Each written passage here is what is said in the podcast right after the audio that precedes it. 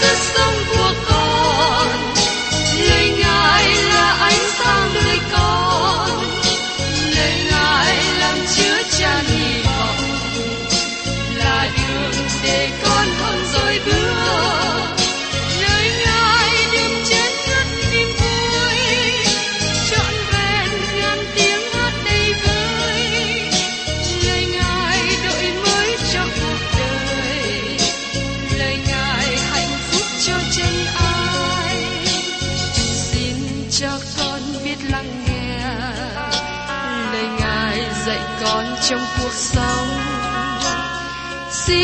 cho con biết lắng nghe.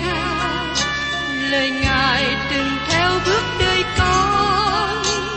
Xin cho con biết sẵn sàng chờ đợi và vẫn nghe theo chúa. Xin cho con biết sẵn sàng thực hành lời chúa đã truyền ban Hân hoan chào mừng quý vị đến nghe chương trình Tìm hiểu Thánh Kinh. Đây là một chương trình học kinh thánh liên tục và hệ thống trong thời gian 5 năm. Chúng ta sẽ lần lượt khảo sát từ sáng thế ký cho đến khải huyền. Mục sư tiến sĩ McGee là người được Chúa dùng để sáng lập và thực hiện chương trình này. Ông tin rằng lời của Đức Chúa Trời có khả năng đáp ứng mọi nhu cầu cho tất cả mọi người trên thế giới, không phân biệt chủng tộc, văn hóa, trình độ tuổi tác hay phái tính. Ước mong quý vị theo dõi liên tục và giới thiệu cho thân nhân bạn hữu cùng đón nghe. Kính chào quý vị và các bạn. Chúng ta cùng nhau tiếp tục tìm hiểu các lời dạy về sự châm ngôn của vua Salomon. Trong châm ngôn đoạn 17, chúng ta sẽ tìm hiểu hôm nay nói về cách đối xử khôn ngoan với nhau. Mời các bạn cùng xem trong châm ngôn đoạn 17 câu 1. Thà một biết bánh khô một quà thuận, còn hơn là nhà đầy thịt tế lễ lại cãi lộn nhau. Thưa các bạn, câu này có cùng một tư tưởng trong châm ngôn đoạn 15 câu 17. Thà một món rau mà yêu thương nhau, còn hơn ăn bò mập béo với sự ganh ghét cặp theo. Phần thứ nhì của câu này cho chúng ta một hình ảnh về sinh hoạt tôn giáo, nhưng các hoạt động này không hướng về Đức Chúa Trời.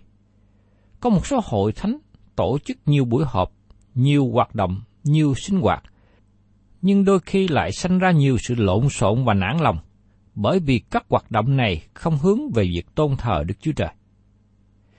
Tôi nghĩ về ông tiên tri Eli đi vào triều đình của Ahab và hoàng hậu Jezebel. Chắc rằng có nhiều hoạt động tại đó, kể cả các sinh hoạt tôn giáo. Nhưng tôi tin rằng không có một điều gì hướng về Đức Chúa Trời. Tiên tri Eli bước vào đó và công bố, sẽ không có mưa trên đất này cho đến khi Đức giê va phán bảo lần nữa. Sau đó Eli đi ra. Ông đi đâu? Ông đi đến khe suối Kerit và ở đó một mình khá lâu với Đức Chúa Trời. Đức Chúa Trời huấn luyện ông từ nơi quan vắng ở đó. Dầu ở đó thiếu thốn, nhưng Eli được sự giao thông với Đức Chúa Trời. Đức Chúa Trời cũng đem môi xe ra khỏi cung điện của Pharaoh ở Ai Cập, một nơi cũng có nhiều hoạt động tôn giáo, và đưa môi xe đến nơi đồng vắng của Madian và được huấn luyện tại đó. Cả Eli và môi xe được sống trong một hoàn cảnh thiếu thốn, cực khổ, nhưng giữ được mối giao thông hòa thuận với Đức Chúa Trời. Thật là tốt và hữu ích khi chúng ta có thời gian yên lặng và ở với chính mình, trở về với chính mình. Đôi khi chúng ta quá bận rộn vì nhiều công việc làm ăn, công việc ở sở làm, công việc trong hội đoàn, và đôi khi chúng ta quá bận rộn với sinh hoạt của hội thánh mà thiếu đi thì giờ, nghỉ ngơi, yên tĩnh để tương giao với Chúa. Ngay cả vợ chồng cũng cần có thời giờ yên tĩnh để nghỉ ngơi và nói chuyện với nhau, để biết thêm về tâm tư của nhau nhiều hơn. Dầu khi vợ chồng sống trong nghèo thiếu, nhưng hòa thuận với nhau sẽ hạnh phúc. Đức Chúa Trời cũng muốn chúng ta có thì giờ với Ngài. Nó quan trọng và hữu ích để làm cho đời sống tâm linh chúng ta được tươi mới hơn để cho mối giao thông giữa chúng ta với Đức Chúa Trời được gần gũi hơn. Và tiếp đến, xin mời quý vị cùng xem ở trong trong ngôn đoạn 17 câu 2. Tôi thớ không sáng sẽ quản trị con trai làm xấu hổ và được hưởng phần cơ nghiệp giữa các anh em. Một người tôi tớ trung thành còn tốt hơn một đứa con trai bất trung. Cũng như thật tốt hơn khi có một người tôi tớ tin cậy hơn là một đứa con trai không thể tin cậy. Tôi nghĩ về trường hợp của ông Abraham và người đầy tớ trung thành của ông tên là Eliezer. Abraham thưa với Chúa rằng Eliezer sẽ là người kế tự. Ở trong sáng thế ký đoạn 15 câu 2. Nhưng Abraham nghĩ rằng tốt hơn có một đứa con trai, và Đức Chúa Trời đã đáp ứng điều mong ước của Abraham. Một hoàn cảnh khác mà chúng ta thấy như trường hợp của David. Ông rất đau lòng về con trai của mình là Absalom, là người không thể tin cậy được. Người này đã công khai chống nghịch lại cha, chiếm ngôi cha. Trong khi đó, David có nhiều người tôi tớ trung thành, nhiều vị tướng trung thành đang ở kề cận với David trong mọi nơn quy năng. Cho nên chúng ta thấy lòng trung thành rất là cần thiết. Một đứa con biết hiếu thảo, biết trung thành với cha mẹ. Một người công nhân biết trung thành với chủ. Vợ chồng trung thủy với nhau. Và đặc biệt là con cái của Đức Chúa Trời biết trung thành với Ngài. Tức là suốt cả đời sống của mình chỉ thờ phượng một mình Đức Chúa Trời mà thôi. Và tiếp đến, xin mời các bạn cùng xem trong trong ngôn đoạn 17, câu 3. Nồi giót để luyện bạc, lò để luyện vàng, nhưng Đức Chúa Trời thử lòng của loại người. Thưa các bạn, muốn có bạc nguyên chất, người thợ cần phải nung và luyện cho sạch. Tương tự như thế, nếu chúng ta muốn có vàng nguyên chất tinh sạch, chúng ta cần nung và luyện trong lửa. Đôi khi Đức Chúa Trời đặt các tôi tớ của Ngài trong lửa để rèn luyện họ được tốt hơn. Ngài rèn thử chúng ta để làm cho chúng ta được mạnh mẽ. Ngài muốn chúng ta trở nên con trai, con gái tốt đẹp để được Ngài trọng dụng. Chúng ta quý báu hơn vàng và bạc, vì thế chúng ta đừng nản lòng khi bị thử nghiệm. Như trường hợp của sứ đồ Führer đã khuyên và nhắc nhở chúng ta như sau. Ở trong sách Führer thứ nhất, đoạn 1, câu 6 đến câu 7. Anh em vui mừng về điều đó, dù hiện nay anh em vì sự thử thách trăm bề buộc phải buồn bã ít lâu, hầu cho sự thử thách đức tin anh em quý hơn vàng, hay hư nát, dầu bị thử lửa, sanh ra ngợi khen, tôn trọng, vinh hiển cho anh em khi Đức Chúa Giêsu Christ hiện ra. Đức Chúa Trời đã dùng phương cách này để rèn thử những người thuộc về Ngài. Và sau cơn rèn thử đó, thì đời sống của con cái Chúa được trở nên tốt hơn. Đức Chúa Trời có mục đích tốt khi để cho ông Job đi qua sự thử thách. Đức Chúa Trời cũng có mục đích tốt để cho Phaolô có cái dầm sóc trong cơ thể. Đức Chúa Trời có mục đích tốt của Ngài khi cho phép những thời kỳ bắt bớ xảy đến cho hội thánh. Sự bắt bớ thật sự uốn nắng hội thánh, làm cho đời sống đức tin và tâm linh của hội thánh được tăng trưởng thêm lên. Tôi thấy có một số hội thánh quá đầy đủ rồi sanh ra nhiều khó khăn. Đó cũng là khó khăn của dân Israel trước đây. Môi xe đã diễn đạt điều này ở trong sách phục truyền luật lệ ký đoạn 32 câu 15. Giê-xu-rung đã mập mạp và cất đá. Người trở nên mập lớn và béo tròn. Người đã lìa bỏ Đức Chúa Trời là đấng dựng nên người và khinh dễ hòn đá của sự chừng cứu người. Tôi rất lo sợ cho nhiều người như vậy trong ngày hôm nay. Họ có mọi sự, rồi sanh ra một số điều không tốt. Họ trở nên so bì, tranh cạnh, tìm lỗi của người khác, chỉ trích, phê bình. Họ không giúp gì cho sự tấn tới của công việc của Đấng Christ. Vì thế Đức Chúa Trời đưa họ vào lò thử thách để cho họ trở nên tốt hơn, để được Đức Chúa Trời trọng dụng sau đó.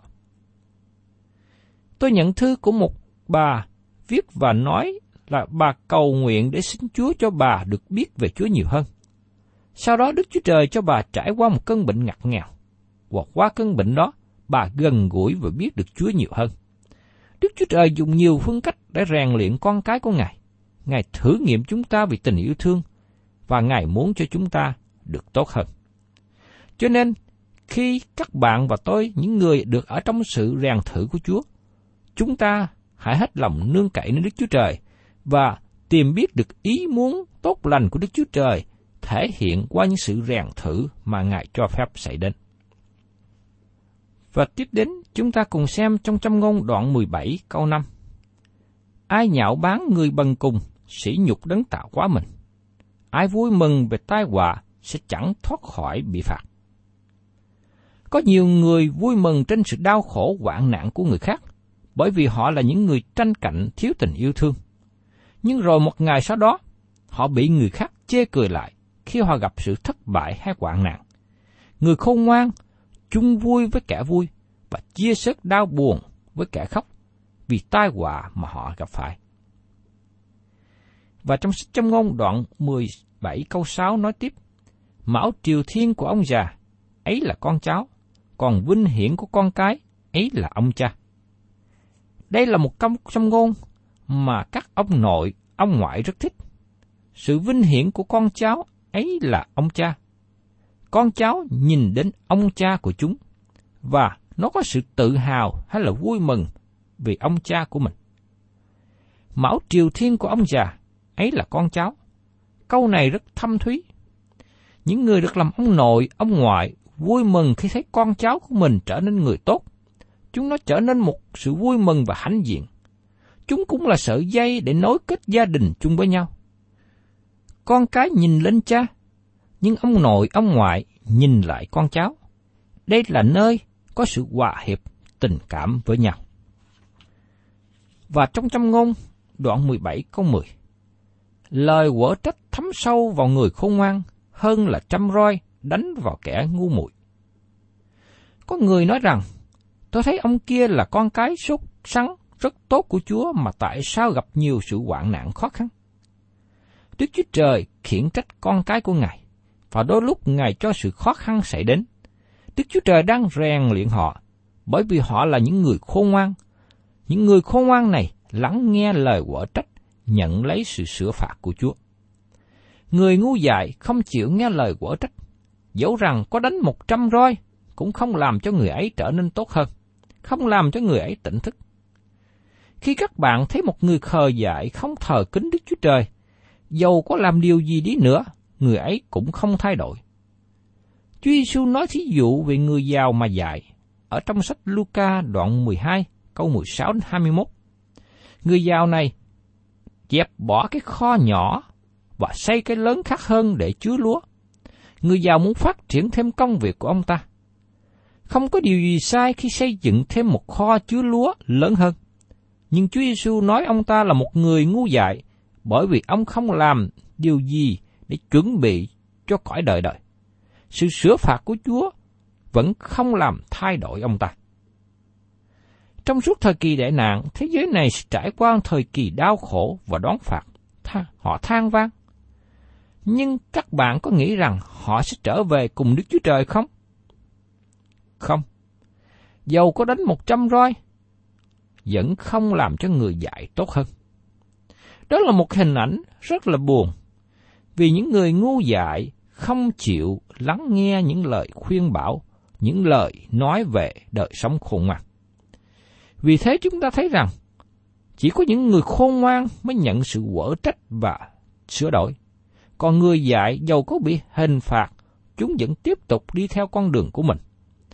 Tôi thấy có một số con cái ngu dại và cứng đầu nữa. Cha mẹ có đánh bằng roi rất là đau, nhưng nó vẫn ngang nghịch không sợ đòn.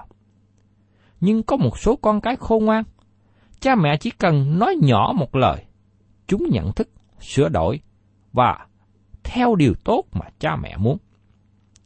Tôi mong ước rằng các bạn trẻ là những người nhạy bén, những người biết lắng nghe những lời khôn ngoan.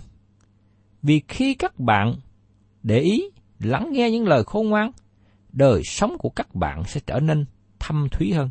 Các bạn sẽ trở nên một người vững vàng hơn. Và kế tiếp, chúng ta cùng xem ở trong trong ngôn đoạn 17 câu 13. Tai họa không hề lìa khỏi nhà của kẻ lấy ác trả thiện. Người lấy ác trả thiện là người không biết ơn, người phản bội. Người đối xử như thế sẽ gặp nhiều tai họa. Tôi thấy đấy là một hình ảnh rất buồn. Lẽ ra, chúng ta phải làm điều thiện, làm điều tốt cho những người đã gia ơn với mình. Để trả ơn. Vì một người biết trả ơn là một người nhớ đến lại những người giúp đỡ mình. Nhưng người nào sống ở trong sự bội nghịch, tức là lấy quán trả ơn, lấy điều ác trả điều thiện. Đức Chúa Trời không thể nào chấp nhận được hình ảnh và cách đối xử của những người như thế. Chúa sẽ có những tai họa, Chúa sẽ có những hành động để sửa dạy những người này.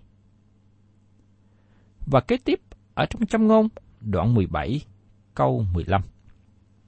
Ai xưng kẻ ác là công bình, và kẻ nào lên án cho người công bình, cả hai lấy làm gớm ghiếc cho Đức Giê-hô-va. Đức Chúa Trời yêu mến người công bình, và Ngài nhận biết ai là kẻ công bình, ai là người thuộc về Ngài. Khi con người tôn xưng kẻ ác là công bình, sẽ không được Đức Chúa Trời chấp nhận. Và trong sách châm ngôn, đoạn 17 câu 16 nói tiếp. Kẻ ngu dại thiếu trí hiểu, thế thì bạc trong tay hắn mua khôn ngoan mà chi? Tôi biết có nhiều người học sinh đến từ những gia đình giàu, nhưng chúng nó không có lòng muốn vào trường đại học. Vì thế, họ không nên đi đến đó. Không phải vì họ không có khả năng để học, nhưng đại học không phải là nơi thứ nhất mà họ muốn đến, lòng của họ không hướng vào đó. Tôi thấy rằng đối với những ai có lòng ham thích thì mới nên vào đại học. Xin các bạn thanh niên đừng vào đại học vì sự bắt buộc, vì bị gia đình thúc bách. Tôi thấy có nhiều người trẻ không có khả năng và không muốn vào trường đại học. Việc này không phải liên hệ đến việc giàu hay nghèo, nhưng liên hệ đến lòng ham muốn học. Tôi mong ước các bạn thanh niên nghèo nên tận dụng mọi cơ hội để vào trường đại học. Vì đó là một trong những con đường mà chúng ta có thể phát triển đời sống, phát triển tương lai mình tốt nhất. Trong khi đó, tôi rất tiếc cho một số thanh niên, con cái của những gia đình giàu có cơ hội vào đại học, nhưng không muốn vào, họ bỏ qua cơ hội. Tôi cảm ơn Chúa cho tôi lớn lên trong một gia đình nghèo, nhưng Chúa mở đường cho tôi vào đại học. Tôi cảm ơn những người có lòng tốt, nâng đỡ và khích lệ tôi trong những thời gian mà tôi còn ở trường học. Và tiếp đến, ở trong trong ngôn đoạn 17, câu 17. Bằng hữu thương mến nhau luôn luôn, và anh em sanh ra để giúp đỡ lúc hoạn nạn. Câu này nhắc nhở chúng ta về Jonathan, một người bạn rất là tuyệt vời, rất thân của David. Jonathan yêu mến David khi đánh đàn trong cung điện, cũng như yêu mến David khi chạy trốn để cứu lấy mạng sống khỏi sự săn đuổi của vua Saul. Dầu rằng Jonathan là thái tử sẽ thừa kế ngôi vua, nhưng ông yêu mến David như mạng sống của mình. Thật là tốt lành khi có một người bạn như vậy. Nếu một người không thương chúng ta, người ấy không phải là bạn của mình. Thật là một thất vọng khi một người nói rằng yêu các bạn, và sau đó các bạn khám phá lời nói của người ấy không đúng sự thật. Họ chỉ nói bằng môi miệng mà thôi. Chẳng hạn như chúng ta thấy Judas Iscariot đã nói với Chúa Giêsu, đã đối với Chúa Giêsu. Ngoài mặt thì ông nói rằng ông yêu Chúa, ông dùng cái hôn để đến với Chúa, để chào Chúa. Nhưng thật ra, ông dùng cái hôn để phản bội. Một hình ảnh khác, chúng ta cũng thấy rằng như Absalom con của vua David. Về mặt ngoài thì ông bày tỏ là người con của cha, nhưng bên trong thì ông âm mưu để phản nghịch cha, chiếm ngôi vua. Chúng ta thấy rằng đấy là một hình ảnh của những người rất là tệ bạc. Và tiếp đến, mời các bạn cùng xem trong châm ngôn đoạn 17 câu 21. Ai sanh con ngu muội ắt sẽ có buồn rầu, còn cha của kẻ ngay dại chẳng được vui vẻ. Đây là điều được lặp lại vài lần trong sách châm ngôn. Một đứa con trai tốt làm cho người cha đầy vui mừng. Người cha luôn nói về đứa con trai của mình. Nhưng nếu người con làm điều không tốt, người cha nín lặng, không muốn nhắc về đứa con của mình nữa. Cho nên, đối với các bạn là những người làm con ngày hôm nay, xin các bạn lưu ý rằng, hành động của mình, đời sống của mình, đem đến sự vui mừng hay là sự đau buồn của cha, của mẹ. Tôi mong ước rằng các bạn trẻ ngày hôm nay không phải sống chỉ chính mình mà thôi, nhưng còn nghĩ đến người cha, người mẹ đã nuôi dưỡng nên mình. Cho nên chúng ta phải làm sống thế nào để làm vui lòng cha mẹ, làm sáng danh cha mẹ của mình. Và tiếp đến trong trong ngôn đoạn 17 câu 22. Lòng vui mừng vốn một phương thuốc hay, còn trí nao sờn làm xương cốt khô héo. Có nhiều người ngày hôm nay bị bệnh trong lòng. Không phải tim của họ có vấn đề, khó khăn, nhưng vì lòng họ thiếu sự vui mừng. Và tôi rất tiếc cho nhiều người rơi vào hoàn cảnh như thế. Đức Chúa Trời muốn chúng ta có tấm lòng vui mừng, Ngài muốn chúng ta có thời giờ vui vẻ. Sự thông công của chúng ta trong hội thánh nên là một nơi vui vẻ. Chúng ta nên có sự vui cười và ngợi khen Đức Chúa Trời. Chúng ta không nên buồn rầu quĩnh lặng khi đến nhà thờ. Chúng ta cần bày tỏ sự vui mừng trong mối thông công với anh em mình. Những người giữ sự đau buồn trong tâm trí, nó làm cho cơ thể và tinh thần người ấy hao mòn, và nếu không thoát khỏi ra sớm, đời sống người ấy đi đến chỗ kiệt quệ. Và tiếp đến trong trong ngôn đoạn 17 câu 23. Người gian ác lãnh nhẹm của hối lộ, đặng làm sai lệch các lối xác đoán. Thế gian ngày hôm nay chúng ta đang sống có nhiều cách hối lộ và có nhiều người ăn hối lộ. Nó làm cho cả nước suy bại. Nó làm cho người dân khốn khó, làm cho công lý bị sai lệch. Chúng ta thấy hình ảnh về người giàu phạm tội, cái người giàu phạm pháp nhưng mà thoát khỏi hậu quả. Trong khi đó, người nghèo bị áp chế, bị khiển trách, bị phạt giả bởi vì công lý không còn được thực hiện. Vì những người có trách nhiệm ở trong việc xử đoán đã nhận lấy hối lộ cho nên làm cho công lý bị sai lệch đấy là một hình ảnh rất đáng buồn mà chúng ta đã thấy trong xã hội ngày hôm nay. Và tiếp đến ở trong trong ngôn đoạn 17, câu 24. Có sự khôn ngoan trước mặt người thông sáng, song con mắt kẻ ngu muội ở nơi địa ngục.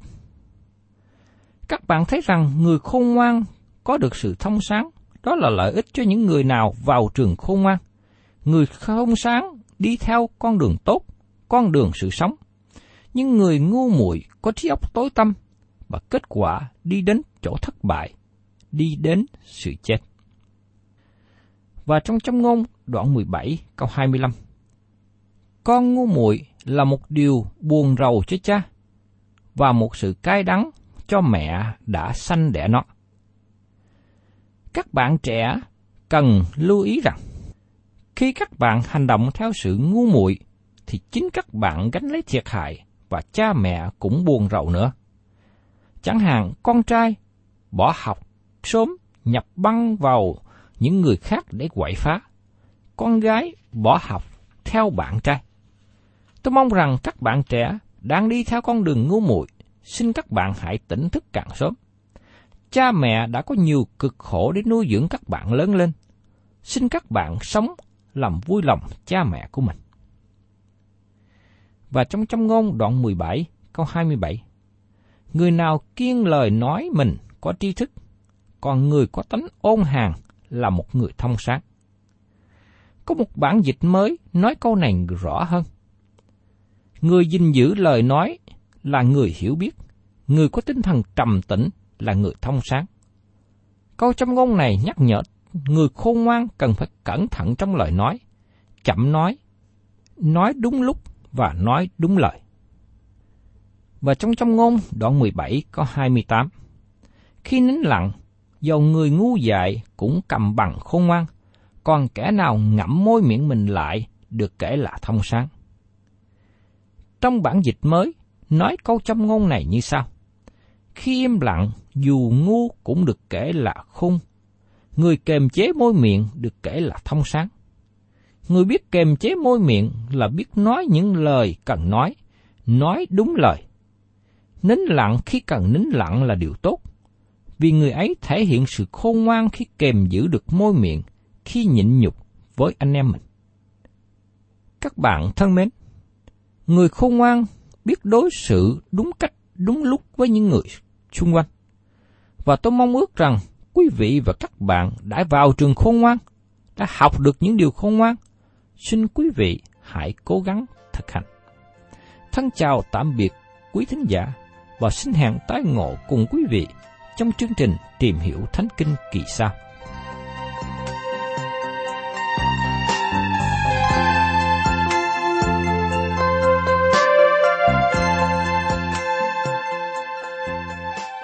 Cảm ơn quý vị đã đón nghe chương trình Tìm hiểu Thánh Kinh.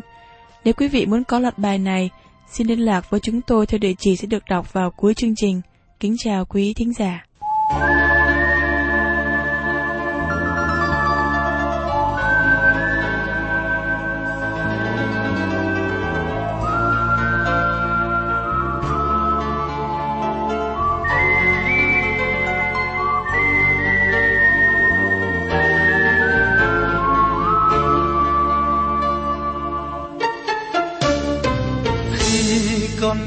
Tiếng kêu mời. Gọi con đi gieo niềm tin mới con nay như thấy ngơ ngàng, vì chúa đã đoái thương cho con. Rồi một ngày thánh thần chúa đã đến, thánh hiến con cho ngài. Sai con đi khắp mọi nơi rắc gieo tin vui cho muôn người. Đây chúa ơi, con hiến dâng cho ngài. Niềm tin, tâm tư cùng trái tim nồng cháy. Từ đây, hăng say, theo bước chân của tiên làm chứng nhân được trời. Thầm lên hạnh phúc cho mỗi